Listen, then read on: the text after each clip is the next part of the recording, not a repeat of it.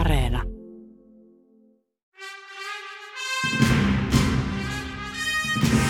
Maailmaan mahtuu paljon hienoja kirjoja ja upeita elokuvia. Mutta monestako hienosta kirjasta on onnistuttu tekemään upea elokuva? Kirja vs. leffa esittelee teospareja, joissa leffaversiot vetävät vertoja alkuperäisteoksille. Kirja vs. leffa. Toimittajana Jarmo Laitaneva.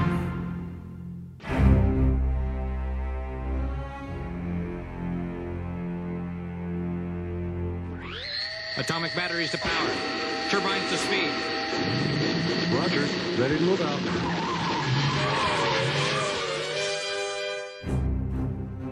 Frank Miller on sanonut, että Metropolis, eli tämä teräsmiehen pääkaupunki, on niin kuin New York päivällä, mutta Gotham on New York yöllä.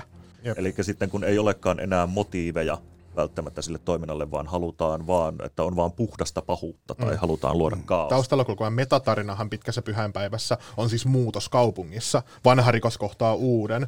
Mafiasuvut menettää valtaansa ja merkitystänsä, koska tämä sarjamurhaaja tappaa niitä, mutta sitten se menettää myös valtaa tälle uudelle rikollistyypille, eli superrikolliselle. Jokerin rooli on olla arvaamaton ja sekoittaa pakkaa ja ei pelata niin kuin myöskään sellaisten sääntöjen mukaan, joita vaikka niin kuin nykyyhteiskuntakin, kuinka sekopäinen se sitten onkaan, niin asettava. Jokerin pitäisi aina olla tällaista asioita. Ei, mun mielestä Heath Ledgerin Jokeria ei voi suoraan verrata mihinkään tiettyyn sarjakuvajokeriin. Se on niin uniikki versio siitä. Kuka tahansa on niin kuin yhden huonon päivän päässä siitä niin kuin hulluudesta tai varjopuolesta siinä. Sama periaate musta sopii Batmaniin tosi hyvin, että sä joko otat sieltä jotain pois, jolloin se on tietoinen valinta, tai sä rakennat sen kaiken päälle, tai se on niin kuin keskiössä se mythos, laajempi Batmanin historia, että sitä, niin kuin, sitä on täysin mahdoton millään tavalla irrottaa sitä kokonaan. Sä oot myös tämän niin kuin autenttisen supersankarisarjakuvan lukemiskokemuksen, eli hyppäät keskelle tarinaa ja oot, että mitä helvettiä täällä tapahtuu. Bob Kanein ja Bill Fingerin luoma Batman esiintyi ensimmäisen kerran Detective Comics-sarjakuvalehdessä vuonna 1939.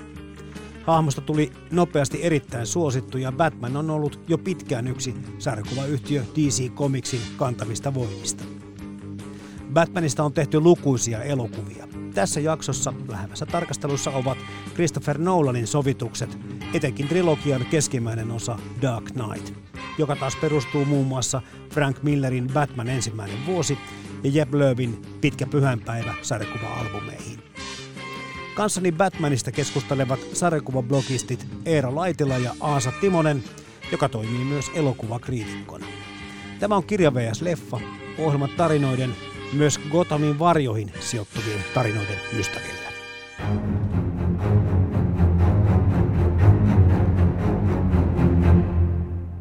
Joo, tämä Batmanhan on siitä erikoinenkin supersankari, jos supersankarista pitää puhua, että hänellä ei ole supervoimia, toisin kuin muilla supersankarilla, vaikkapa sillä teräsmiehellä, johon aika usein Batmania verrataan. Batmanilta puuttuu myös teräsmiehen kirkas otsaisuus, eli hän ei ole yksiselitteisesti hyvä, vaikka onkin hyvisten puolella niin kutsutusti, ja ehkä se tekee tästä hahmosta myöskin näin kiinnostavan kuin Batman yleensä ottaen on. Mutta sitten Aasa Timonen, Eero Laitila, minkälaisia ajatuksia teillä, tai minkälaisia määritelmiä, jos pitäisi muutamalla lauseella Batmanista jotakin lausua? Ensinnäkin mua aina kiinnostunut se, että miten Batman nostetaan, niin se Batmanin supervoimattomuus nostetaan niin esille, tai sille niin suosion puolelta, kun näitä supervoimattomia sankareita on kuitenkin sarjakuvissa vaikka muille jakaa. Niin kuin, näissä Marvelin elokuvissa Haukan silmä ja Mustaleski ja Rautamieskin on teknisesti supervoimaton supersankari, sillä on vain haarniska. Rautamiehellä ja Batmanillähän on sama supervoima, eli miljardiomaisuus. Kyllä, niillä on sama se, mikä muuhun henkilökohtaisesti Batmanissa vetoaa niin syvemmät motiivit ja mitkä on se synnyttänyt, että miten Batman muuttaa sen oman lapsuuden traumansa voimavaraksi ja kannustimeksi, jolla se estää samanlaisen tapahtuman uudestaan. Et mun mielestä Batman ei ole kostoretkellä, vaan se on suojelemassa ihmisiä samalta pahalta, joka teki hänestä hänen. Entäs Eero? No, mä oon lähestynyt tätä aina jotenkin vähän silleen joko kyynisemmin tai sitten naivimmin, kummin se haluaa määritellä. Mun mielestä Batman on siis lepakoksi pukeutuva mies, joka rusikoi rosvoja. Ja sitten niin kuin se, mikä siinä on sattumaa, on se, että siitä on tullut paras brändi, mikä sarjakuvissa on koskaan niin kuin onnistuttu keksimään. Eli se, että sen nimi on iskevämpi kuin kenenkään. Siis Superman kuulostaa pitkältä ja kankealta verrattuna siihen, että se on vaan Batman. Tai vaihtoehtoisesti se, että kuinka tunnistettava se symboli on. Kaikki niin kuin na Batman. Siis ihan siitä, että kuinka tiukasti se on, kaikki on niin kuin viruksen lailla leviävää, mitä Batmaniin liittyy. Ja sen takia siitä on tullut varmasti kaikkein suosituin. Ja sitten, koska se kuitenkin on vaan lepakoksi pukeutuva mies, joka rusikoi rosvoja, niin siihen voi peilata ihan mitä tahansa tulkintoja. Ja tämä on sitten se, mikä ehkä Batmanista on tehnyt niin ison instituution, koska sitä on päästy tulkitsemaan niin monella tavalla sen takia, että se brändi on niin tarttuva ja sitten siinä on kuitenkin paljon tällaisia tapularasamahdollisuuksia. Väitit tuossa Eero, että se on aika paljon sattumaa. Ootko Aasa samaa mieltä?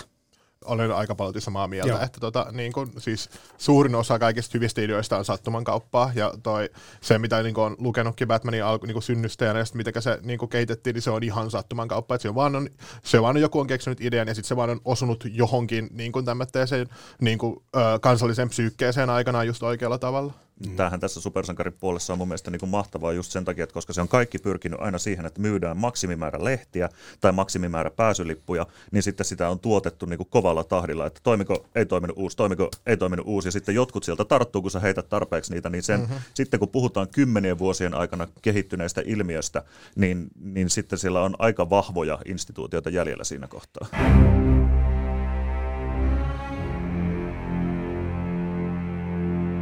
Me tänään puhutaan muutamasta eri sarjakuvasta ja puhutaan Christopher Nolanin leffoista, lähinnä tästä keskimmäistä Batman-trilogian elokuvasta.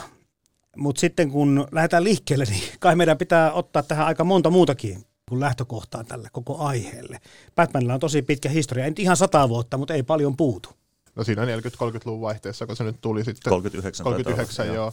Semmoinen hahmona, niin se kantaa aina jokaiseen versioonsa aina sitä niin kuin nyt. Siinä 80-90 vuoden niin kuin painoarvoa mukanaan ja kaikkea, mitä siinä on niin kuin siinä aikana kehitetty, niin sitä on niin kuin vaikea katsoa niin kuin tyhjiössä missään tapauksessa. Niin kuin oli katsoa sitä elokuvaa tai kirjaa tai mitä tahansa, koska siinä on aina se, mikä tapahtui ennen, on niin kuin välittömästi mukana siinä.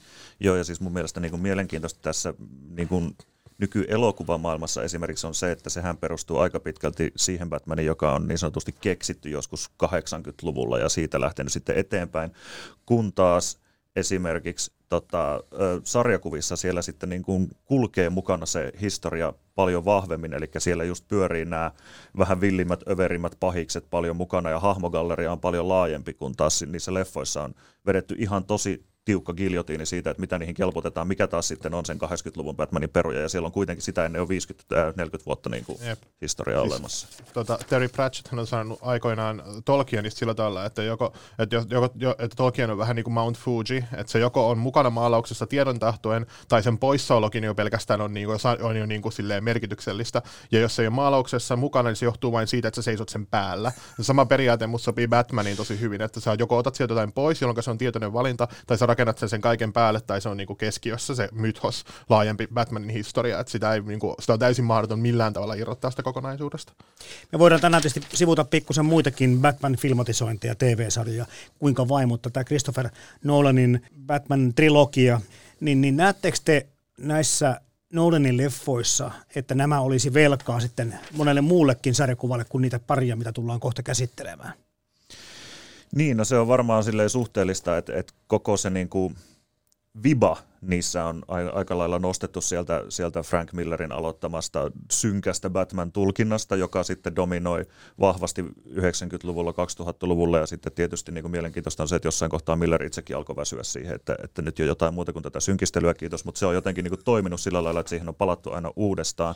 Toki sitten esimerkiksi tässä kolmannessa elokuvassa Dark Knight Returnsissa on isossa roolissa sitten tämä 90-luvulla julkaistu Nightfall tarinakokonaisuus, mutta sitä ei ole käännetty suomeksi, plus se on pitkä kun nälkävuosia laadultaan hyvin vaihteleva, niin siihen ei kannata liian syvästi mennä. Joo, siis Millerin jälkeen ja varsinkin siinä se 2000-luvun Batman, mitä mä kutsun niin kuin militarisoiduksi Batmaniksi, eli se Batman, jolla on niin kuin se kaikki gadgeteista ja niistä niin kuin tarvikkeista on ehkä kadonnut se sellainen James Bond-maisuus pois, ja niistä on tullut enemmän semmoittia niin kuin aseita, niin kuin, ne on niin kuin enemmän semmoittia niin kuin militaristiseen tai käyttöön kehiteltyjä värikkeitä kuin semmoittia 70-60-luvun agenttileluja. Ei ole enää lepakkotikkaita. Ne ei ole enää lepakkotikkaita tai muutenkaan tämmöistä, niin kuin batarangi on, niin kuin, se ei ole enää bumerangi, vaan se on heittoveitsi ja kaikkea tämmöistä. Se on niin kuin paljon, ja se puku ei ole enää niin kuin, puku, vaan se on haarniska ja kaikkea tämmöistä. Siinä on se, mikä on hyvin tällä niin kuin 2000-luvulla ja varsinkin sit myös ne videopeleissä ja muissa nähty tämmöinen Batman, joka on koko ajan kauempana tästä tämmöistä melkein 80-luvun Ninja Batmanista. Kyllä. Tapaa.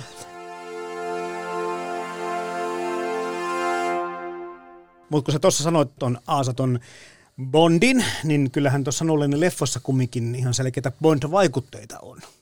Joo, kyllä. Joo, mua se ainakin niin kuin lähes nauratti, kun mä katsoin ne tässä niin kuin uusiksi, että ei helkkari, että kuinka paljon näissä onkin tätä Bond-hommaa. Mä en jotenkin ollut niin kuin muistanut sitä lainkaan, että kuinka lähelle sitä niitä ollaan niin kuin viety.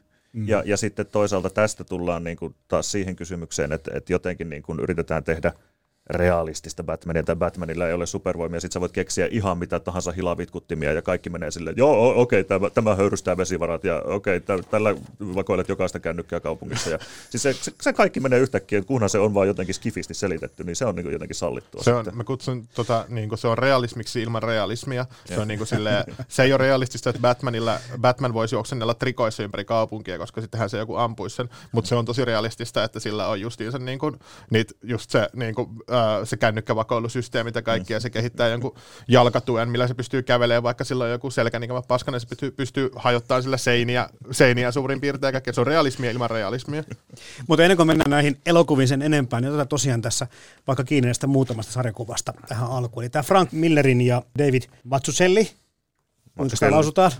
Mazzuccellin Batman ensimmäinen vuosi. Tätä sarjakuva-albumia kun selasin ja lueskelin parin kolmeenkin kertaa sitä loppupeleissä, kun tämä ei ole kovin suuri, niin kyllä tästä rupesi jo Nolania löytämään aika paljon. Niin, ja siinähän on tämä sama tarina, mikä on Batman Beginsissä isossa roolissa, että Batman ylipäätänsä löytää sen tarkoituksen, eli just tuo, mitä Aasa sanoi siinä alussa, että se muuttuu siitä niin kuin monomaanisesta kostonhimosta siihen, että löydät, se oikeasti niin kuin tulee se puhdas tarkoitusperä sieltä jotenkin sitten niin kuin esiin. Mutta missio ja motivaatio löytyy. Se ei ollut ihan selkeä ainakaan tässä niin kuin tässä tietyssä vaiheessa tätä Batmanin historiaa, että mikä hänen missio on. Joo, mulla on ehkä vasta mun omassa niin kuin näkemyksessä Batmanista on se, että se on aika paljon ristiriidassa niin kuin Millerin, koska mä en niin kuin silleen, me näen Batmania ihan aina samalla tavalla, mutta niin kuin, kyllä mäkin aina, niin kuin tossakin näkyy silleen, niin kuin silloin se pohjalla se, että se on ehkä se niin kuin motivaatio on ehkä puhdas, mutta sitten se metodit ei ole aina puhtaita, että se on ehkä sitten enemmänkin se, ja Millerillä varsinkin, kun sillä on taipumus aina vetää silleen vähän ylitä, tai mennä sinne väkivaltaisen sarjakuvan puolelle muutenkin. Eli tarkoitus pyhittää keinot Batmanilla. Joo. Joo, ja siis sittenhän tuossa on se, että Millerin maailmankuva läpi hänen kaikkien sarjakuviensa, ei pelkästään Batmanissa, niin on superkyyninen, eli maailma on aina saastaa, ja sieltä saastasta sitten yrittää joku puhdas niin kuin nousta ylös, että on se sitten tällainen niin kuin Batmanin kaltainen Übermensch tai sitten joku semmoinen hahmo, jota Batman suojelee. Ja tämä on niin kuin semmoinen, että musta tuntuu siltä, että Millerille niin kuin tämä saasta on aina uhrattavissa. Tietyt henget ovat arvokkaampia kuin toiset tietyt henget, niin se on siinä niin kuin varmaan aika syvällä.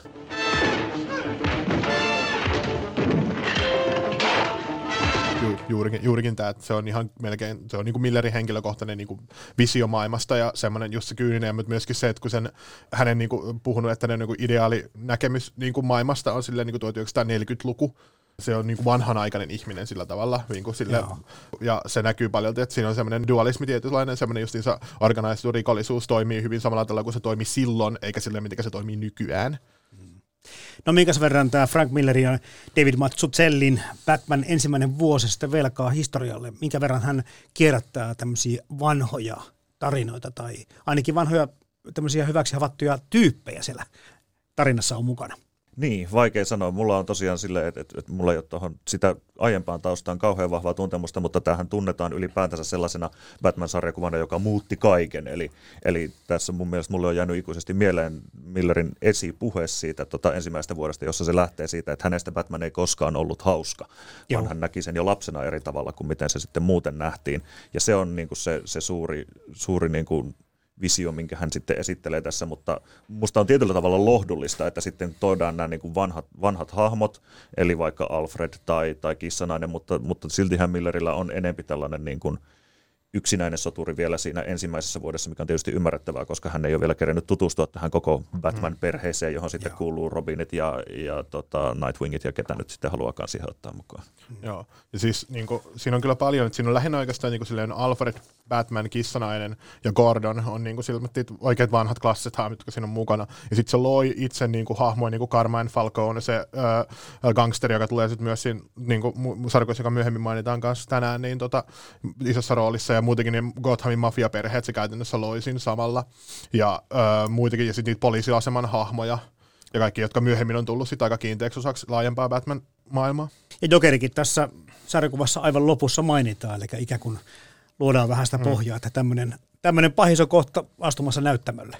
Hyvin sopii siihen ensimmäiseen vuoteen, että se on just se ensimmäinen vuosi, että silloin niin kuin on vasta niin kuin nyt alkaa tämä työ ja sitten sen jälkeen alkaa kaikki muuttuu taas niin kuin oudommaksi ja oudommaksi.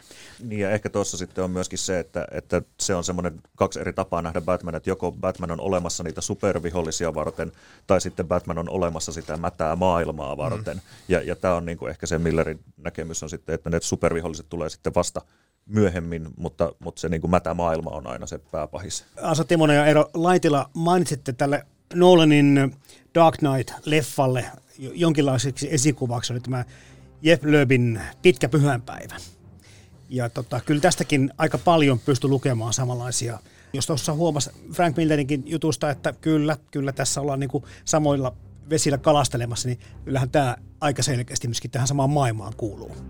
Niin, sehän on myöskin suoraan jatkoon, niin kuin Aasa tuossa mainitsi, niin tälle ensimmäiselle vuodelle siinä mielessä, että siinä hyödynnetään näitä Millerin kehittämiä asetelmia, eli tätä mafiaperhettä ja sitten näitä hahmoja, ja sitten siinä on juuri tämä, miksi sitä nyt kutsuu, ei se kuvaus oikeusjärjestelmästä ole, koska siinä on kolminaisuus on poliisi, syyttäjä ja sitten se tyyppi, joka ei tottele ketään. Salaliitto. Niin. Jos te vertaatte Jeph Loebin ja Frank Millerin niin kuin maailmoja, niin onko ne miten erilaisia tai samanlaisia? No siis se, mikä mun mielestä niin kuin pistää silmään on se, että Loebin maailma on tietyllä tavalla vähän karrikoidumpi ja ehkä sillä lailla niin kuin goottilaisempi. Et se on se suunta, mikä sitten siinä ehkä yhdistyy taas sanotaan vaikka näihin Tim Burtonin Batman-elokuvia, joissa oli hyvin semmoinen goottilainen estetiikka. Kyllä. Niin Loeb vähän niin kuin tekee sellaisen synteesin sitten tästä Millerin realistisemmasta ja sitten tästä goottilaisemmasta näkymästä, joka sitten niin kuin muodostuu tällaiseksi hybridiksi. Joo, varsinkin niistä mitenkä, ja siis paljon tästä toi, totta kai pitää antaa just krediittiä tälle taiteilija Tim Salelle, joka niin kuin, jonka se tyyli on niin kukaan ei oikein piirrä samalla lailla, kun se piirtää. Sillä on niin semmoinen, sitä on vaikea kuvailla edes sen piirtotyyliä, mutta se on niin kuin, se goottilainen on yksi ja noir, vahvasti se semmoinen noir-tunnelma niissä on semmoinen vahva, niin se sitä kautta, mutta niissä näkyy kylläkin, että se Burtonin elokuvien vaikutus sekä niin kuin, vaikka Batman on itsessään on niin kuin silleen ihan järkyttävä lihaskimppu Salen niin kuin piirtämänä, mitä Burtonin Batmanit ei juuri koskaan olleet, mutta niin kuin taas ne hahmodesignit on samalla lailla tosi vähän niin kuin övereitä, että ne on niin kuin silleen tosi räväköitä, Jokerin suu on semmoinen niin metrin kokoinen halko ja kaikki, ne on, niin näyttää tosi silleen niin epäaidoilta tietyllä tapaa, mutta se sopii tosiaan myös siihen niin Burtonin estetiikkaan. Joo, ja musta se on niin aivan riemukasta. Mä rakastan sitä, kyllä, että se niin irrotetaan siitä realismista sitten taas tolleen visuaalisesti. Niin. Jep. Ja siinä, missä toi Millerin tarinassa Gordonille oli kirjoitettu tämä salaisuus, niin tässäkin tämmöisiä perhearvoja ja perhejuttuja paljon mukana tässä Loebin jutussa, eli tässä on sitten tämä Harvey Dentin tarina, etenkin tämä traagisuus, aika vahvasti sitten keskiössä. Niin on. Joo, ja siinähän on siis toki se, että tässä sarjakuvassa Harvey Dentin vaimo on sitten niin kuin suuressa roolissa siinä, että hänellä on perhe, mitä taas sitten tässä Yöritari-elokuvassa ei ole. Eli siinähän Harvey Dent on vaan niin kuin uraohjus, joka sitten tulee vähän niin kuin Batmanin tontille kaikissa asioissa. Ja sitten Batman joutuu silleen vähän miettimään, että miten hän suhtautuu tähän, mutta sitten taas Pitkässä pyhäinpäivässä niin se Harvey Dent on vielä silleen niin kuin selkeästi tälleen hyvä hahmo niin kuin kaikilta puolilta, kyllä, että heillä ei ole minkäänlaisia ongelmia siinä alussa ja sitten sitä kautta se tuhokin on ehkä tietyllä tavalla traagisempi, mikä siinä sitten tapahtuu. Se on kyllä mielenkiintoinen, että Pitkässä pyhänpäivässä perhe on tosi paljon esillä just silleen Gordonin perhe, Dentin perhe, mafialla perhe, kaikilla perhe, Batmanilla ei ole perhettä, mutta siitä taas on millään tavalla oikeastaan, siinä on yksi luku, se äitienpäiväjakso, missä on jotain semmoista siihen sen niinku perheeseen, mutta muuten se on oikeastaan aika mielenkiintoista, että kirjastossa niin paljon perhe ja niinku läheiset ja perheen ulkopuolinen elämä on niinku esillä, mutta Batmanilla ei niinku edes niinku kontekstualisoida edes Alfrediin sitä tai johonkin Batmanin tai Bruce Waynein henkiseen sisäiseen tyhjyyteen siitä perheettömyydestä, että se on vähän semmoinen musta aukko siinä tarinassa tietyllä tapaa. Se on tosiaan yksi sellainen selkeä teema siinä, että hän on vähän niin kuin irrallaan siitä maailmasta. Ja oli kiinnostavaa tosiaan se, missä sanotkin tuossa Aasa, niin toi mafiosonkin perheasiat ja perhearvot ja suhteet tulee tosi huolella käsiteltyä. Jos niin pitää löytää se toinen tai kolmas niin merkittävin vaikuttaja Pitkälle pyhänpäivälle, niin se on ilmiselvästi siis kummisetä elokuvat, koska niin pelkästään jo niin kuin Carmine Falconen ulkoinen design on niin lähellä sen elokuvasarjan titulaarista päähenkilöä. Joo, ja siis tämä tuli mullekin tässä just mieleen, että Kummisedässähän nämä niin kuin perheen sisäiset mekaniikat yhdistettiin sit siihen niin kuin rikosympäristöön, ja tämä on niin kuin se sama, mikä sitten pyörii tässä pitkässä pyhäinpäivässä jatkuvasti.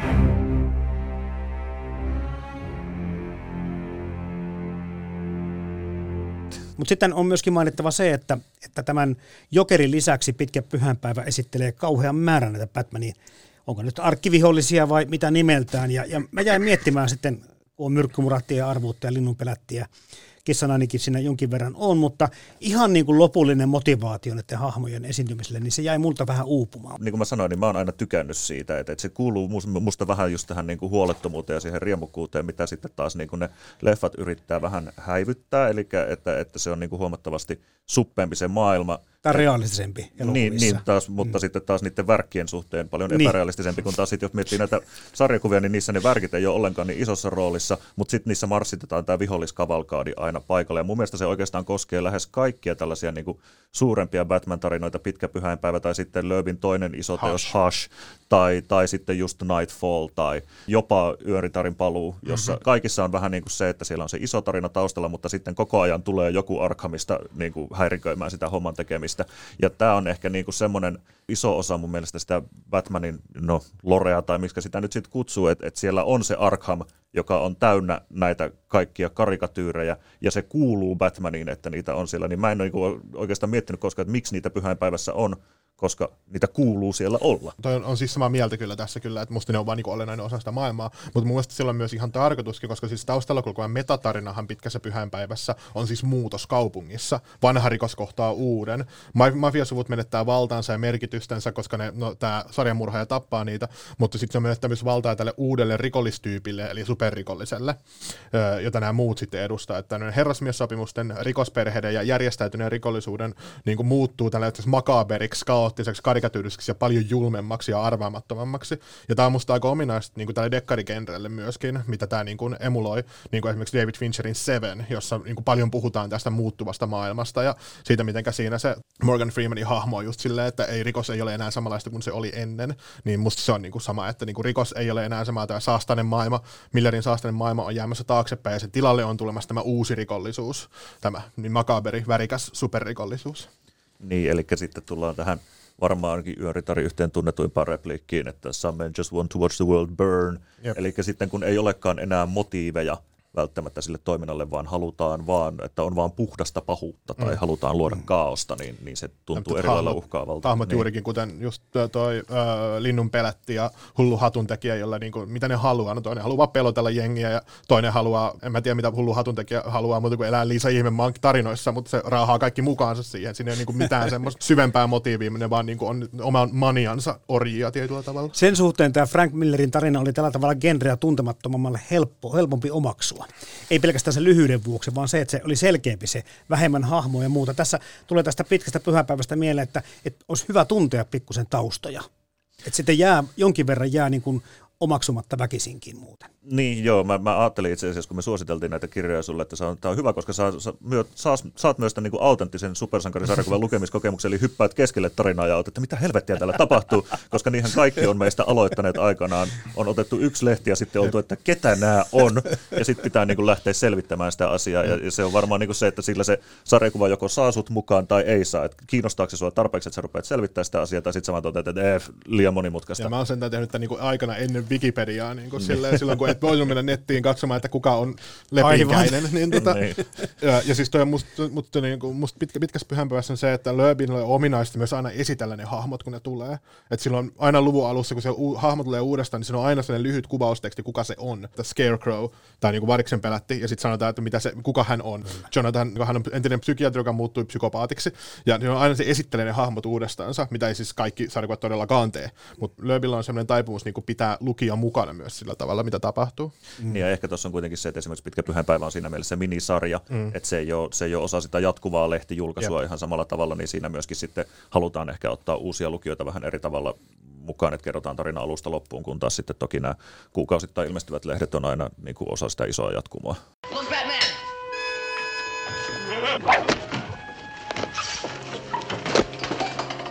Ennen kuin mennään Christopher Nolanin elokuvatrilogiaan, niin mikäslaisia muita sarjakuvia tai esikuvia tälle Nolanille voisi nostaa kuin nämä Batman ensimmäinen vuosi ja Pitkä pyhänpäivä, mitkä oli ihan selkeämpiä. Mä sanoisin aina melkein, koska siis varsinkin yöritarista tai Dark Knightista puhuttaessa juuri niin kuin siis, koska se on jokeritarina, niin silloin pitää aina puhua myös tappavasta pilasta. Eli Alan Mooren klassikkotarinasta, joka on vaikuttanut jokeriin niin paljon, että väistämättömästi se vaikuttaa saman tien kaikkiin tarinoihin, jossa on jokeri mukana. Ja siinäkin tappavassa pilassa jokerin suunnitelma on hyvin samanlainen kuin se on lopulta yöritarissa, eli todistaa jotakin muille. Että todistaa ihmiset on kykeneviä hirmutekoihin niin kuin yhtä lailla kuin hän, että kaikki on samanlaisia kuin hän oikeasti. Niin, ja siis tämä tappava pila tai tappava vitsi taisi olla viimeisen suomennoksen nimi, mutta siinä on tämä tematiikka, että kuka tahansa on niin kuin yhden huonon päivän päässä siitä niin kuin hulluudesta tai varjopuolesta siinä hommassa, ja tämä samahan sitten tapahtuu Harvey Dentille. Oli takes a little push. Niin eli tämä sitten, että samalla lailla kun hän yrittää Gordonin ajaa niin kuin turmioon tässä tappavassa vitsissä, niin sitä samaa hän tekee sitten Dentille tässä elokuvassa. Mutta tämä tappava pilla myöskin avasi sitten ihan selvästi niin kuin luukkuja siihen suuntaan, kun puhutaan tästä tuoreesta jokerielokuvasta, että koomikko, väärin ymmärretty tai aliarvostettu, huomaamaton koomikko. Tai vain huono. Näin, kyllä. Ja sitten siitä johtuvat seuraukset. Tässä on aika paljon, miten nämä kulttuuriset teokset keskenään keskustelee. Niin, näinhän se on tämä tietynlainen jokerimania, joka mun mielestä niin kuin on viime vuosina niin kuin mennyt, että jokaisen näyttelijän täytyy yhtäkkiä olla tekemässä omaa tulkintansa jokerista, niin kuin se olisi joku Hamlet. Niin se on vähän hassu tilanne, mutta et varmaan se kaikki nojaa hyvin, hyvin pitkälti sit just tähän tappavan pilan määrittämään jokerihahmoon. Kyllä. Siis vaikka jokeri on ollut niin kuin suosittu about 70-luvulta lähtien sillä tasolla, mitä se nyt on, niin vasta tappavan pilan myötä se tuli se hahmon iso niin kuin lainausmerkit syvyys tuli niin kuin sitä kautta, koska niin kuin mikään ei ole niin suosittua kuin tappavan pilan tulkinta päinvastoin kuin Alan Moore. Se on alun perin tarkoittanut, kun Alan Moore hän on pessyt kätensä pois siitä kirjasta aikapäiviä sitten, ja se on silleen, että hän ei pidä siitä itse enää, ja että fanit on ymmärtäneet sen täysin väärin hänen mielestänsä, niin sitten se on vaan silleen, sit se on jäänyt kuitenkin elämään niin kuin silleen, ja yhä ei ole vielä kertaakaan ollut suurin piirtein poissa niin kuin painoksesta tai muuta, että. Se on kiinnostavaa. Miksi tämä jokeri on oikeasti niin suosittu? Miettii, että sitä kumminkin huippunäyttelijät, niitä pestejä, kuten tuossa sanoit jo Eero aikaisemmin, niin niitä tavoitellaan, niihin pyritään ja niistä saa myöskin palkintoja. Niin, mä yritin tätä niinku kelata, että mikä jokerissa sitten vetoaa, ja mä jotenkin tulin siihen tulokseen, että se varmaan täytyy jotenkin liittyä siihen, että se on hahmo, joka periaatteessa pystyy kaikkeen. Eli sillä ei ole sillä lailla niin kuin rajoituksia, että mitä sen voi laittaa tekemään. Että vaikka hänkään ei ole supervoimainen, mutta se, että se voi tosiaan, koska sillä ei ole motiiveja ja se on niin kuin täysin arvaamaton ja tekee pilkkaa kaikesta, niin sillä voi kirjoittaa käytännössä minkälaisen tahansa tarinan. Ja sitten se vaan niin kuin on kyse siitä, että tekeekö sen hyvin vai huonosti. Että sitten jos se alkaa mennä sellaiseksi kilpailuksi, että kuka keksii jokerille sairaimman juonen, niin sitten se on niin kuin äkkiä aika mälsää. Mutta samaan aikaan musta on niin kuin esimerkiksi tässä Pitkän pyhäinpäivän niin kuin jokerin esittely on suorastaan ihastuttava, kun se pöllii joulukoristeita jonkun perheen takapihalla. Musta se on niin kuin upeaa, että se voi samaan aikaan yrittää myrkyttää kokonaisia kaupunkeja ja sitten viedä joulupalloja lapsilta. Et niin kuin kaikki tältä väliltä, kun on jokerille mahdollista. Toi on kyllä hyvä, ja se ehkä on niinku se, että se mahtuu kaikkiin lukkuihin, että jokeri voi olla tosi paha, tai sitten se voi olla niin kuin hahmo, joka on oikeasti sarkuissa sanonut, saatan olla niin kuin rikollinen sekopää, mutta minä olen amerikkalainen rikollinen sekopää ja menee hakkaamaan natseja. Mutta mä en tiedä, onko tämä niin kuin sille oikeasti mitään kaiken kattavaa vastausta, mutta jokeri on musta vaan niin kuin kokoelma tosi hyviä hahmodisaineja ja ideoita niin kuin lähtökohtaisesti. Se on pelottava klovni, ne on aina suosittuja. Se on mysteerien täyttämä menneisyys, se on anonyymi, motiivit on tosi hämäriä, sitten tämä rikollinen mielipuoli. Se on hyvä vastakohta Batmanille siinä, että se on tosi värikäs ja hauska ja äänekäs, kun Batman on taas kaikkea muuta. Ja sitten se suosio on räjähtänyt just sen Batmanin oman synkistymisen myötä, eli siinä 70-80-luvulla, niin sitä kautta myös jokeri on niin kuin alkanut saamaan suosiota, koska kun mitä synkempi Batman on, niin sitten myös jokeri on synkempi, mutta eri tavalla. Koska esimerkiksi siinä 1966 TV-sarjan suosituin pahis ei todellakaan ollut jokeri, vaan arvuuttaja, joka oli itse asiassa tosi jokerimainen hahmo siinä, että se nauroi koko ajan ja muuta, mutta se ei ollut edes silloin vielä niin suosittu hahmo kuin monet muut Batman-pahikset oli. Mullekin tuli mieleen semmoinen juttu, että kun maailmanmeno on muuttunut aika arvaamattomaksi ja absurdiksi, ja tuossa ihan alussa jo taisi erovitetakin siihen, että me vähän niin kuin voidaan peilata näihin hahmoihin tämmöisiä omien fiiliksiä tai tunteita, ja jokerissa kyllä ehkä näkyy tämän päivän arvaamattomuus tuolla Amerikan mantalle ja muualla tapahtuu outoja asioita, mitkä voisi olla täyttä pilaa myöskin. No joo, siis se on nyt sitten taas, nyt melkein tekee mieli sitten taas loikata jo vähän Watchmeniin, anteeksi tässä, koska Watchmenissa taas on sitten koomikkohahmo, joka Kyllä. on tällainen kyyninen palkkasotilas, ja hänellähän on juuri tämä sitaatti, että sit kun tajuaa mikä vitsi maailma on, niin ainoa järkevä asia on tulla koomikoksi. Ja tämä on nimenomaan tämä kyyninen kommentti tähän absurdiuteen, joka sitten taas Jokerille on vähän silleen niin kuin annettu tämä tismalleen sama asia. Musta se on vähän sääli, koska se tosiaan yhtäkkiä jotenkin yrittää niin kuin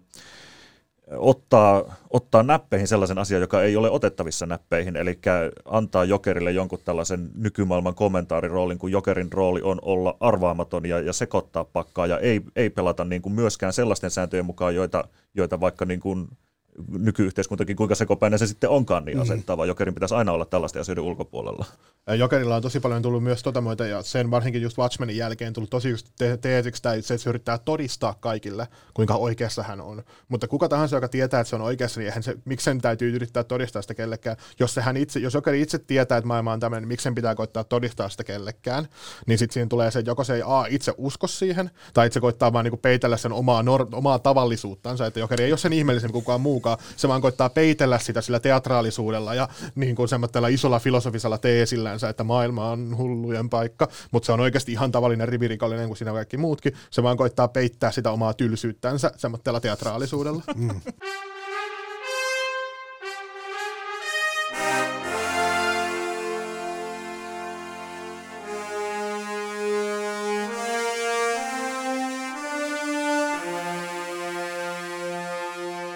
Kanssani Batmanista supersankarina ja populaarikulttuurisena ilmiönä keskustelevat sarjakuvablogistit Eero Laitila ja Aasa Timonen.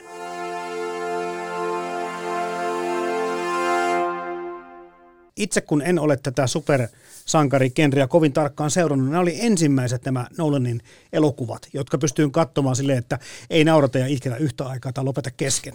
Mutta miten te, kunkin genreä vähän enemmän tunnette, niin miten te suhtaudutte näihin Nolanin leffoihin? No siis sanotaanko silleen, että silloin kun näin ensimmäistä kertaa vaikkapa niin kuin Batman Beginsin, niin siitä tuli semmoinen olo, että onpa kiva, että tämä on viimeinkin tehty tälläkin tavalla, mutta ei tarkoita sitä, että se olisi niin kuin missään nimessä välttämättä edes paras tapa tai oikea tapa, mutta se on tosi hyvä, että toikin tulkitaan nyt olemassa. Se, mikä tässä sitten on tietysti hassua, tai ehkä just edustat ehkä sitten sellaista niin kuin keskivertokatsojaa, jonka kautta niin kuin, tai kun niistä sitten tuli niin valtavat hitit, kun niistä tuli, niin puhutaan just siitä, että sitten monelle se näyttäytyy sillä, että tämä on se oikea Batman, tämä on se aikuisten Batman, jolle ei... Ehkä niin kuin, aikuisten just. Niin, että ei tarvitse silleen niin kuin vähän häveten sanoa, että no Batmania kävin katsomassa, vaan voi selkä suorana sanoa olevansa Batmanin fani. Niin, Nolania kävin katsomassa. Niin aivan joo, vakava elokuvamies Nolania. Joo. Vakavaa skifiä. Joo, niin tämä on niin kuin se, mikä niiden ansio tai syytös tai mikä tahansa sitten niin kuin onkaan. Et musta se on tosi hyvä, että ne on tehty niin kunnianhimoisesti ja siihen niin kuin visioon nojautuen, että siinä ei ole tehty kompromisseja, ja se on niin kuin erinomaista, mutta toivottavasti se ei nyt jää sitten tosiaan tällaiseksi vallitsevaksi ainoaksi hyväksytyksi tavaksi tulkita hahmoa. Ja siis joo, juurikin toi, että mä arvostan tosi paljon sitä, että kuinka niin kuin Nolan sai vetää sen trilogian loppuunsa ihan täysin omilla meriteillänsä, että siinä ei ole niin kuin juuri mitään, niin kuin monet noi aikaisemmat trilogiat, supersankaritrilogiat, mitkä tuli ennen niin kuin Sam Raimin Spider-Manit ja sitten X-Menit, niin niistä tuli aina lopussa se kolmas elokuva kaatu siihen, kun studio alkoi sanomaan, mitä pitää tehdä, mutta olisi Dark Knight Risesista mitä mieltä tahansa, niin ainakin Nolan sai tehdä sen omilla teeseillänsä loppuun asti, ja niin kuin se on hänen elokuvansa, hänen näköisensä elokuva, ja siinä on paljon samoja ideoita, mitä kaikissa Nolanin elokuvissa on enemmän tai vähemmän. Ja mä itse kyllä siis pidän paljon noista elokuvista, melkein kaikista niistä, mutta mun mielestä se on aika hauskaa, että se oikeasti se niin kuin niiden perintö kuoli melkein saman tien, kun se syntyi, kun se päättyi, se trilogia. Että kun Dark Knight Rises tuli 2013, niin siinä kohtaa jo niin kuin supersankari-elokuvan medialla oli jo niin kuin uusi estetiikka syntynyt jo näiden Marvelin elokuvien ansiosta. Ja sitten kun sitä koitettiin toistaa uudelleen Zack Snyderin Man of Steelin kautta, niin sitten se ei enää toiminutkaan, koska se on ihan erilainen hahmo taas toisaalta kuin Batman, että se ei ihan toiminut samalla tavalla. Että se semmoinen ylisynkkyys ei ole vetänyt katsojia enää ollenkaan samalla tavalla, kun ne veti silloin, kun Nolan oli puikoissa. Okei, mutta ei siellä elokuvakaan ihan nyt ehkä Man of Steelistä, kun puhutaan, niin pärjää kai. No ei. Missä Batman on myöhemmin esiintynyt, niin ne elokuvatkaan ei ole sitä ihan, vaikka se muuten olisi onnistu toistamaan hahmona, mutta elokuvat ei ole sitä niin suuria. Mun ei kannata hirveästi Man of Steelia kommentoida, koska en ole sitä nähnyt.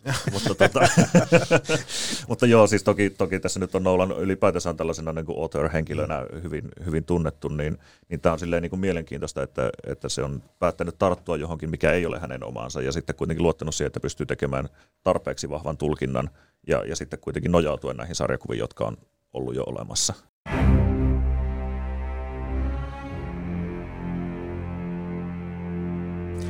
Bondista puhuttiin jo pikkusen, ja musta tuntuu, että nämä yhtenäisyydet Bondin ja Nolanin Batman-elokuvien välillä on yksi semmoinen asia, että se helpotti sen keskivertokatsojan jotakin suhtautumista siihen kaikkeen, kun siinä oli niin paljon tuttuja elementtejä. Ja tosiaan alussa jo tähän viitattiin tähän asiaan, ja tekisi mieli muutama sana tästä kyllä vaihtaa teidänkin kanssa, että vaivasko se teitä, tämä bondimaisuus, mikä oli aika selkeää tässä Nolanin leffoissa?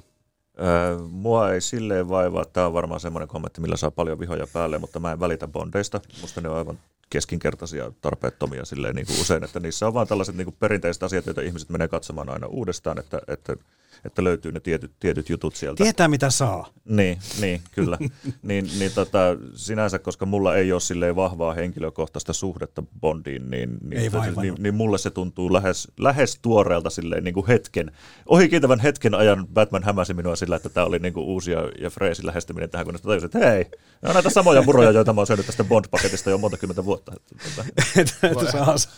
Mulla on ehkä vähän sama just niin, että mulla ei ole vahvaa suhdetta ollut James Bondiin ikinä ja silleen niin kuin varsinkaan sanotaan tässä viimettäin 20 vuoden aikana, varsinkaan niin kuin, vaikka siellä on ihan hyviä elokuvia, tulee ei siinä mitään, mutta niin kuin, silleen, ei se ole vaikuttanut. Ja mä näen niin kuin Batmanin kuitenkin niin, sillä lailla erillisenä ja siitä niin sarjakuvien kautta marinoinut itsensä siihen maailmaan, niin sitten ne asiat, mitä siinä tulee, vaikka ne on Bond-maisia, niin sitten niitä ajattelee niin kuin lähtökohtaisesti aina osana sitä Batman-mythosta ja sitä Batman-lorea. Että kyllä näitä asioita on tullut Batman-sarjakuvissa aikaisemminkin, mikä on taas luultavasti ottanut vaikutteita James Bondistakin aikaisemmin sitten.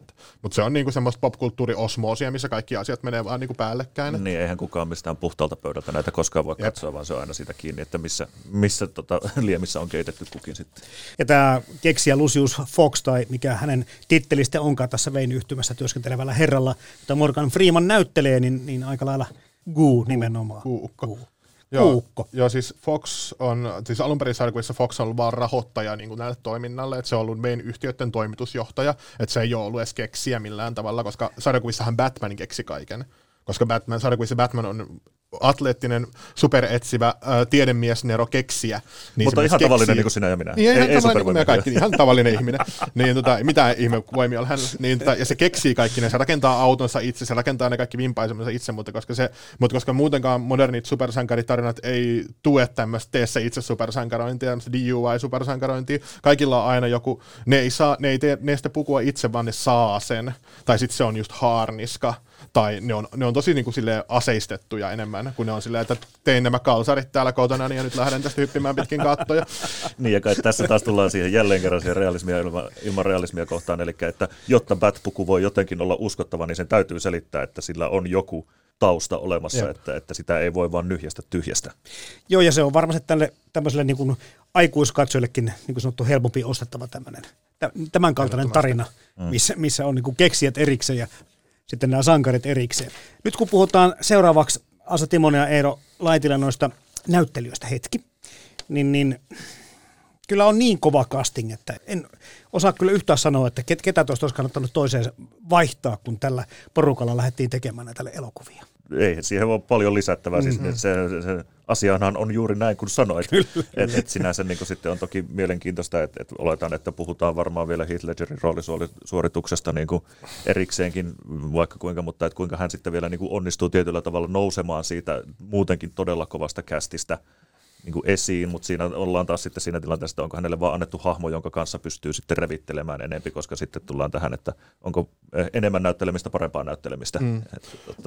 Se on, yksi, minkä mä haluan erityisesti nostaa esiin tästä koko castista, että okei, Christian Balein Batman-ääntä on kritisoitu kyllä tosi paljon myöhemmin sitä sen möröyttä, koska se on kanssa, että ei sen tarvitsisi kuulostaa siltä, että kyllä niin kuin musta katsoja pitäisi uskoa se, että ei ihmiset välttämättä tunnista, että kyllä se voisi puhua ihan normaalistikin mun mielestä. Musta siinä on tuossa ei ole kyse siitä, vaan mun mielestä se ääni viestii siitä, että silloin hän on täysin eri ihminen, eli se on niin kuin psyykkinen tempo hänellä, ja voidaan kysyä, että minkä takia silloin, kun hänellä on bat-puku päällä, niin vaikka siinä olisi henkilö, joka tietää hänen henkilöllisyytensä, niin miksi se silti mörisee ja murisee, mutta mun mielestä se johtuu siitä, että se oikeasti niin kuin menee eri persoonaan silloin, kun se on tässä asussa. Mä ehkä eri mieltä, että se ei pitäisi ehkä kuulostaa ihan, se ei välttämättä vaan ei kuulosta kamalan hyvältä. Mua vaivasi Michael Keatonin mörinä paljon enemmän kuin tämä Balein mörinä. Gary Oldmanin niin Gordonina on niin kuin silleen, se on niin kuin häiritsevän hyvä siirtymä sarjakuvasta elokuvaan. No tämä oli kyllä siis, tuntuu, että se on niin kuin sama hahmo suoraan sanoen.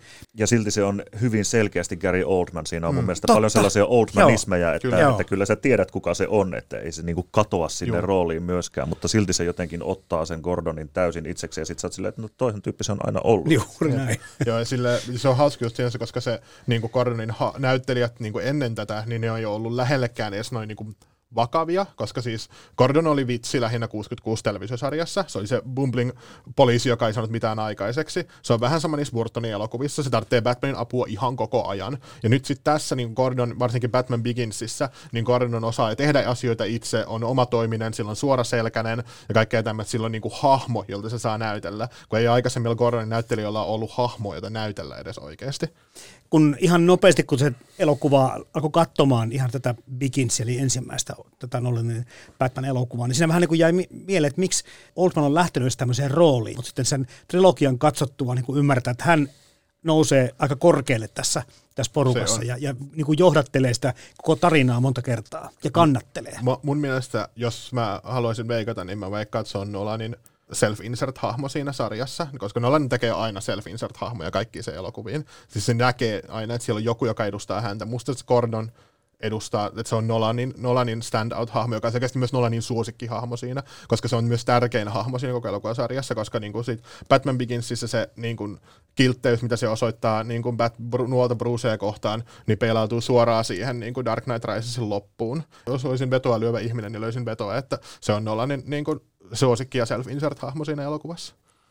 Niin, ja käsittääkseni siis tämä Oldmanin kästäys on viimeinen, joka siihen on tehty, eli siinä kohtaa on sitten tosiaan, että jos miettii, että miksi hän on lähtenyt, niin voi olla, että on ollut sitten sanottavissa, että no tässä on nämä kaikki, kyllä, ja sitten sä oot mulle niin kuin supertärkeä hahmo, että näistä niin kuin näkökulmista se sitten yhtäkkiä. Sulla on mielekkäin niin hahmokasvuta kuin kellään hahmolla tässä elokuvasarjassa. Kyllä, niin se varmasti onkin. Jokeri, Heath Ledger. Mä oon miettinyt sitä, että on sellaisia niin kuin harvoja sellaisia, mä kutsun niitä karismajyriksi, silleen niin kuin elokuvaroolisuorituksia, että aina kun se tyyppi ei ole ruudulla, niin sä vaan odotat, että milloin se tulee ruudulle, ja kaikki muut kohtaukset tuntuu siltä, että eikö nyt kelattaisi nää, että saadaan se tyyppi takaisin. Että sellaisia on vaikkapa Marilyn Monroe Piukoissa paikoissa, tai Sharon Stone Basic Instinctissä, tai Heath Ledger tässä niin kuin Yöritarissa. Kyllä. Että se niin kuin ottaa sen koko homman oikeastaan pelkästään omiin nimiinsä. Joo, Ledgerhän kuvasi osia niistä kohtauksia yksin, ilman mitään filmiryhmää. Esimerkiksi ne kaikki videonauhoitukset, mitä se teki ne yksin. Se sai directed by Heath Ledger. Niin, ne on niin kuin, toi Nolan antoi sille videokameraa ja sanoi, että tee jotain, mikä sua kiinnostaa, niin kuin immersoidu hahmoja ja tee sen perusteella, ja ne on sen itse tekemiä ja kehittämiä. Et se on niin kuin siinäkin suhteessa vielä. Se ei ole vaan niin kuin mennyt sitä, mitä joku on kirjoittanut sille ja elänyt sen kautta, vaan se on niin kuin luonut sen hahmon melkein itsellensä, koska ei mun mielestä Heath Ledgerin Jokeria ei voi suoraan verrata mihinkään tiettyyn sarjakuvajokeriin. Se on niin uniikki versio siitä. Sitten tunnistaa jokeriksi kyllä, mutta sitä on vaikea olla sillä, että no tämä perustuu nyt tämän sarjakuvan jokeriin. Ja tässä tullaan nimenomaan siihen, että silloin otettiin se jokerin paras vahvuus, eli se, että se voi olla mitä tahansa ja tehdä mitä tahansa, ja löydettiin joku uusi asia, mitä se ei ole vielä ollut. Juurikin näin. Joo, kyllä tekee elämänsä roolin varmaan Ledger tässä jokerina tässä The Dark Knight-leffassa. Mitä mieltä sitten tuossa Morgan Freeman lyhyesti mainittiin, mutta hänelle taas ei tätä hirveän paljon tilaa tässä oikeastaan tässä elokuvassa. Vähän kapeat raamit toimia.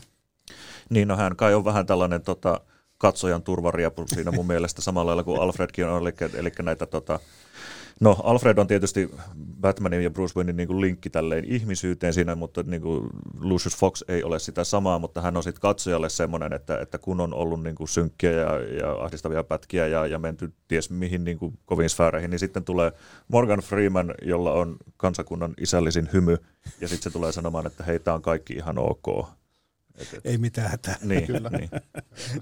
Samalla tavalla myös tämä Brucen lapsuuden ystävä Rachel Dawes on niinku palvelee tietyllä tapaa samanlaista niinku periaatetta, että niitä synkkiä vastaavien kohtausten jälkeen, niin sitten se on taas se Brucen toinen linkki ihmisyyteen, on, tai sitten semmoinen kaipuu ehkä vielä semmoitteeseen ihmisyyteen enemmän kyllä. kuin linkki, että se haluaisi olla hänen kanssansa, mutta sitten se sen oma missio pitää sen sitä poissa ja se sitten päättyy traagisesti sitten Dark Knightissa, ja se tulee se lopullinen eroaminen ihmisyydestä sitten siinä kohtaa myöskin. Siinä näyttelijä vaihtui, koska tässä kakkososassa tosiaan Maggie Gyllenhaal on tässä Rachel Dawson roolissa. Kyllä. Ja no, kaikki Brucen tyttöystävät vuosien varrella, jos ei kissanaista lasketa, ja kissanaista ja Talia Al-Ghulia lasken, ne on kaikki semmattiit niinku särkyviset, jotka vaan niinku, ne on kaikki ihan melkein mitään sanomattomia semmattiita, niinku, jolla on ainoastaan yksi juoni tarkoitus, eli olla tyttöystävä, eikä mitään muuta, ja suurin osa niistä joko kuolee, tai sitten niistä tulee pahiksia, ja mä aina kun näet Batman-elokuvissa Brucella on joku tyttöystävä, niin mä aina silleen jahan. Se varmaan kuolee tai katoaa johonkin taustalle kohta, koska niillä harvoin on mitään muuta pointtia. Niin, mutta Rachel Dawson kunniaksi täytyy kuitenkin sanoa se niin kuin hahmona, että se, hänet kehitettiin niin kuin ihan kunnolla. Eli Batman Beginsissä hänellä on niin kuin ihan merkittävä rooli, että mua kanssa riepoo tällainen niin kuin keino, jossa niin sanotusti joku kasvatetaan tapettavaksi. Eli tehdään siitä vaan pidettävä, jotta se voidaan sen jälkeen listiä. Niin se on niin kuin laiskaa, mutta Rachel Dawson kohdalla tällaisesta mun mielestä ei ole kyse, vaan hänellä on ihan oikea funktio siinä ja sitten se on niin kuin vaan osa sitä hahmon niin kuin tarinaa, että se sitten lopulta kuolee. Kyllä. Michael Cainehan selviää kanssa tuosta hovimestari Alfredin roolista erinomaisesti, mutta tietenkin hän on erinomainen näyttelijä, että mikäpä siinä sitten niin kuin voisi mönkään mennäkään. No sehän on justiin se. Niin. Eikö se just näin? Se on se. Entäs Aaron Eckhart tuossa Harvey Dentin roolissa kaksinaamana? Aaron Eckhart on tosi hyvä siinä. Ensinnäkin se on tosi karismaattinen ja se, että sarjakuvissa varsinkin Harvey Dentin ennen kuin siitä tuli kaksinaama, niin sen niin kuin lempinimi oli Apollo juuri sen takia, kun se oli niin komea kaikkien mielestä. Että se oli Harvey Apollo Dent. Niin, mutta se on tosi hyvin. Sillä on tosi karisma ja semmoinen vetävä, suoraselkäinen kaveri.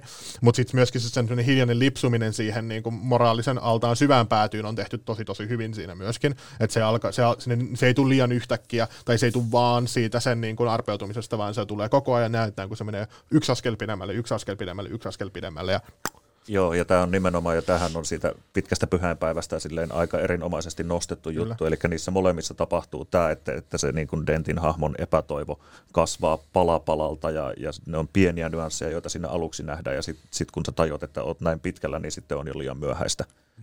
Eli se on silleen niin kuin, joo, tosiaan erittäin niin kuin mainiosti hipuu sinne suuntaan. Plus se on sanottu, että 2007 kuvatuksen elokuvaksi, niin se on vanhentunut kunniakkaasti se sen kasvoarpeutuminen, koska se on tehty kuitenkin täysin tietokoneella, se ei ole maskeerattu, ja se on yhä musta tosi uskottavan näköinen, niin kuin tälleen 2020-luvulla, kun tietokoneella pystytään tuomaan niin kokonaisia näyttelijöitä takaisin kuolleista, niin se näyttää yhä tosi hyvältä mun mielestä. Pitää paikkansa.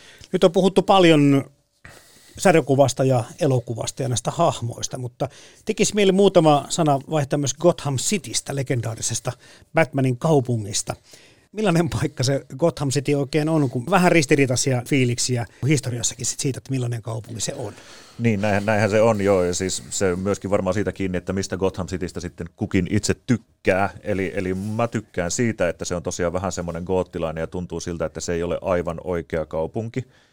Vaan siinä on jotain tällaisia vähän korkeampia torneja ja vähän terävempiä kulmia ja monorail kulkee silleen Wayne Toweriin. Ja poliisien zeppeliinit leijuu taivaalle. Joo, siis nimenomaan, ja aina on sen verran savusumoa, että sinne voi heijastaa Bat-symbolin. Mutta et, niinku, tosiaan Batman Beginsissä tätä luonnetta mun mielestä sillä kaupungilla vielä niinku selkeästi on, mutta sen jälkeen se niinku alkaa vähän sieltä kadota. Sitten se niinku mun mielestä viedään niin lähelle New Yorkia jo sitten ihan jopa sitä myöten, että Dark Knight Risesissa sillä koko niinku iso saari keskellä rakenteella on niinku merkittävä rooli siinä, niin se on kaikki vähän silleen niin kuin, no mistä nyt sitten tykkää, sehän toimii niihin elokuviin hyvin, mutta musta se on sääli.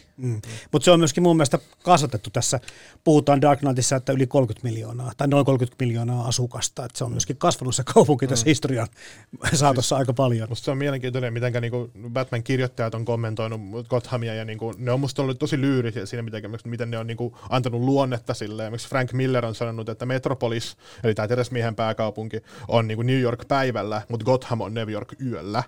Ja sitten Dennis O'Neill, toinen legendaarinen Batman-kirjoittaja, on sanonut, että Gotham on Manhattanin 14. kadun alapuolella 11 minuuttia yli keskiyön kylmänä marraskuun iltana. Niin se on hyvin spesifistä tämmöinen. Sillä on oma niin tämmöinen paikka ja tunnelma ja aikakausi-identiteetti mun mielestä. Niin kuin, ja se on niin kuin, mun mielestä mielenkiintoinen, mikä sarjakuvissa on tosi yhtenäinen ollut melkein aina. Silleen, niin kuin, se on semmoinen synkkä, se on aina syksy, siellä on niin kuin, tosi kylmä, pimeätä ja se on vanhanaikainen. Sitä oikeusjärjestelmää kun miettii, niin se on myöskin aika amerikkalainen paikka. Ja siis sehän on niin kuin sarjakuvissa, se sijaitsee New Jerseyssä, niin kuin se on sanottu ihan suoraan, se on New Jerseyssä, Delawarelahden toisella puolella on Metropolis, heti siitä niin kuin, ne on niin kuin toisella puolella, vaan Lahteen on sitten Metropolis, toisella puolella on Gotham, juurikin näillä seuduilla sijaitsee.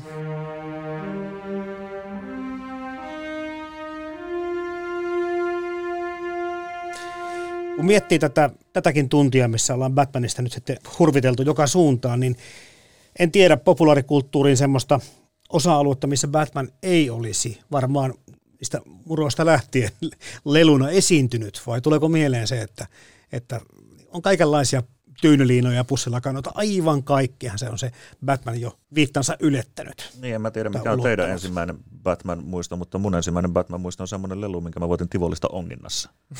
Semmoinen pieni Batman-figuuri. Niinku, ei varmaan ollut lisenssejä maksettu, mutta Mut oliko tuttu sulle tämä, vai tuliko se ihan niin kuin... Ei, sitten isä sanoi, että tämä on Batman. Ja se menee näin, että Batman. Ja sitten mä olin silleen, että all right, tää on tää homma. Ainoa, mitä mä koitin kanssa mietin just silleen, että mitä kaikki sarjakuvat, kirjat, elokuvat, pelit, animaatiot, lautapelit, roolipelit, lelut, kaikki tämmöiset. Ja sitten tää jostain 1966-luvun Batmania, missä just Batmanin naama printattiin jokaiseen mahdolliseen kodin tekstiiliin ja lautaseen ja kuppiin ja kahvilaan. Mutta mä mietin, että onko Batman-musikaalia tehty? En muista ainakaan. Se pitäisi kovasti olla. Broadway-tason Batman-musikaali, mutta se puuttuu vielä tästä niin kokonaisuudesta. Catsissähän on vähän samanlaisia sävyjä. Kyllä, ja kissanaisethan sieltä tulee siis katosta laskeutumalla. Tom Hooper, nyt viestiä hänelle, että seuraavaksi Batman-musikaalin meille. Mä olisin ehdottanut niitä jäviä, jotka teki Lego Batmanin, mutta ihan kummista. Se on myöskin. Sekin on nähty se on, aikanaan. Se on siis Lego Batman, mun pitää sanoa se, koska se oli siis... elokuva, minkä mä katsoin eilen tätä valmistumista varten, koska se on yhä mun suosikki Batman-elokuva, mitä on tehty. Se on mun henkilökohtainen suosikki. Se ymmärtää musta Batmanin hahmon todella, todella hyvin. Ja sitten se on ensimmäinen kunnon Batman-parodia ja niinku tämmöinen niinku myöskin kritiikki modernia Batmania kohtaan, minkä mä oon nähnyt. Ja se on tekee sen musta tosi hyvin. Tämä on tämä sama, minkä takia mä puolustan yhtä kaikkia oikein vihatonta Batman-sarjakuvaa All Star Batman ja Robinia, joka yleensä pidetään sellaisena superkyynisenä ja nihilistisenä. Se on siis myöhäis Frank Millerin teos, ja mun mielestä se taas niin kun ymmärtää nämä kaikki Batmanin hahmon heikkoudet, ja sitten se heittää ne lukion kasvoille sillä lailla, että tässä on tämä tyyppi, josta sä tykkäät, ja se on ihan hirveä. Mitäs nyt? Mulla oli viimeinen kysymys molemmille justiin tämä näin, Aasa Timonen ja Eero Laitila, siitä, että nyt tuli jo tämä Batman-suosikki-elokuva, ja sulla tuli taas Batman-suosikki-sarjakuva, mutta mitkä ne parhaat teidän mielestä on? Yöritarja on tosi vaikea niin kuin ylittää, mutta täytyy sanoa, että niin kuin Burtonin Batman Returns, josta me itse asiassa tuossa Aasan kanssa puhuttiin, niin kuin kun sua venailtiin tuossa respassa, että kuinka se on semmoinen niin kuin samalla lailla kuin noissa on niin kuin tinkimätön Nolanin visio, niin siinä on tinkimätön Burtonin visio, ja sitten se myöskin ymmärtää jotain sellaista niistä monista hahmoista, että ne pysyy uskollisena itselleen, mutta samaan aikaan tuo niihin täysin uuden näkökulman. Se Batman Returns on kyllä todella kova suoritus. Se on, joo, mä kanssa nostan silleen. Mun 3 suosikki Batmania on juurikin tämä Tim Burtonin Batman Returns, sitten tämä Lego Batman Movie, ja sitten sitten 90-luvun Batman-animaatiosarjasta tehty elokuva Batman Mask of the Phantasm. Se on niinku, se voisi laittaa niinku sen vakavuudessa ja niinku siinä, mitä teemoja se käsittelee, niin ihan niinku Nolanin elokuvien tasolla. Että se on niinku tehty lapsille, mutta niinku siitä löytää kyllä semmoittia syvempiä teemoja, ja sitten Batmanin hahmon käsittely on siinä syvällisempää kuin ehkä missään Batman-elokuvassa, ja se on niinku mun kirjoissani mestariteos niinku Batmanin suhteen, mitä on tehty. Sarjakuvista, sarjakuvista mä voin sanoa, niinku siellä on, mä oon lukenut tosi paljon Batman-sarjakuvia kyllä, ja niinku sille ehkä vähän liikaakin, ja siellä on niinku tosi vaikea nostaa semmoista yhtä, mikä olisi niinku oikeasti tosi hyvä, kun kaikissa niissä on sekä hyvää että huonoa, ja semmoista, mistä mä en nykyään tykkää ja mistä mä nykyään en, mutta niinku sarjakuvakirjoittaja Grant Morrisonin Arkham Asylum-niminen sarjakuva on semmoinen, minkä mä nostan aina niinku merkkiteokseksi, lähinnä semmoitteen niinku taiteellisena, ja just semmoitteen niinku kuinka pitkälle se menee siinä Batmania ja tässä niin kuin mielenterveysongelmissa ja tämmöttiissä, niin se on aina musta ollut tosi mielenkiintoinen teos. Mitä tapahtuu Batmanille seuraavaksi? Sieltähän on tulossa taas uusi tulkinta Robert Pattinsonin Batman nyt. Matt Reevesin ohjaamana. Se on 2022 tulossa nyt ja odotan mielenkiinnolla. Vähän se näyttää samalta justiinsa, mitä nämä aikaisemmat keli tätä. Tosi synkkää, tosi maanläheistä, tosi realistista. Että niin kuin siinä suhteessa...